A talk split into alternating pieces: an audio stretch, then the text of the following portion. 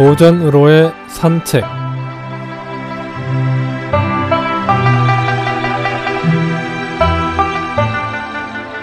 안녕하십니까, 김혜영입니다. 오늘은 노마 지질한 성어에 대해 알아보겠습니다.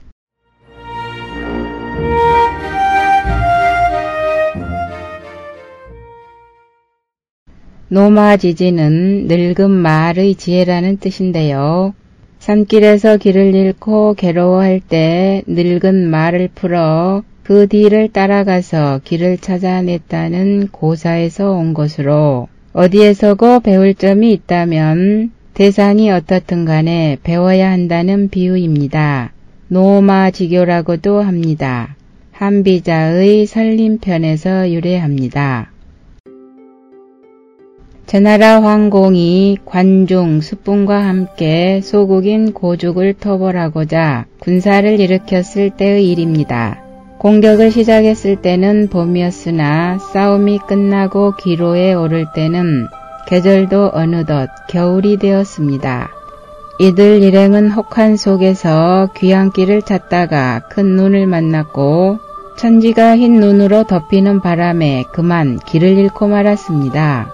황공이나 다른 참모들도 우왕좌왕할 뿐 길을 찾지 못하고 전 군이 진퇴양난에 빠져 떨고 있을 때 관중이 말했습니다.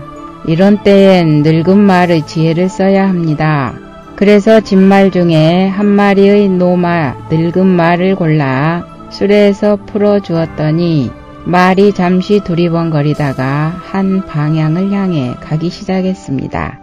그리하여 그 말이 가는 곳을 따라감으로써 위기에서 탈출할 수 있었습니다. 늙은 말은 고향으로 가는 방향을 직감적으로 알고 있었던 것이죠.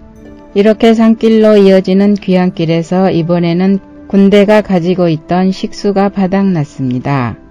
병사들은 휴대하고 있던 물이 떨어지고 샘은 고사하고 시냇물도 발견할 수 없어 목마름에 한 걸음도 더 전진할 수가 없었습니다. 이때 습붕이 말했습니다. 개미는 겨울에 산의 양지 쪽에 집을 짓고 여름에는 북쪽 그늘에 있는 법입니다.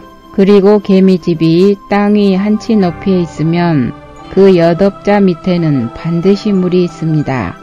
그래서 개미집을 찾아 땅을 파서 물을 얻을 수가 있었습니다. 한비자는 이 이야기를 하고는 그 끝에 이렇게 설명을 덧붙였습니다. 관중이나 습붕처럼 성인이란 말을 듣고 지혜가 깊다고 소문이 난 사람도 자기가 모르는 것, 미치지 않는 것이 있으면 늙은 말이나 개미일지라도 수치를 느끼지 않고 길잡이로 삼아 선생으로 모신다. 그러나 오늘날의 사람들은 잘 알지도 못하면서 고대 성인의 지혜를 스승삼아 배우려 하지 않으니 얼마나 어리석은 일인가. 삶의 지혜를 얻기 위해서는 자신의 사심을 비우고 관중이나 습붕처럼 겸손해야 하겠죠. 또 열심히 배울 점을 발견해내야 하고 늙은 말이건 하찮은 미물이건 간에 배울 점은 배워야 한다는 교훈입니다. 늙은 말이나 개미 등은 그 오랜 경험과 본능으로 많은 것을 알고 있을 것입니다. 하찮아 보이는 일을 통해서도 세상 이치의 깨달음을 얻을 수 있습니다. 다만 관념에 좌우되지 않고 있는 그대로의 사실을 얼마나 겸허히 받아들일 수 있느냐의 문제겠지요. 사람도 마찬가지로 연륜이 쌓여서 경험이 풍부한 사람도 있을 수 있고 어떤 분야에서 놀라운 재능을 보이는 사람도 있을 수 있습니다.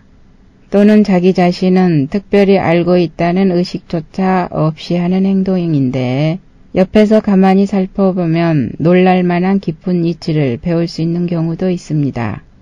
그 경험의 진리를 부지런히 찾아서 배우는 사람이 있다면 그는 지혜롭고 현명한 사람이라고 하겠습니다.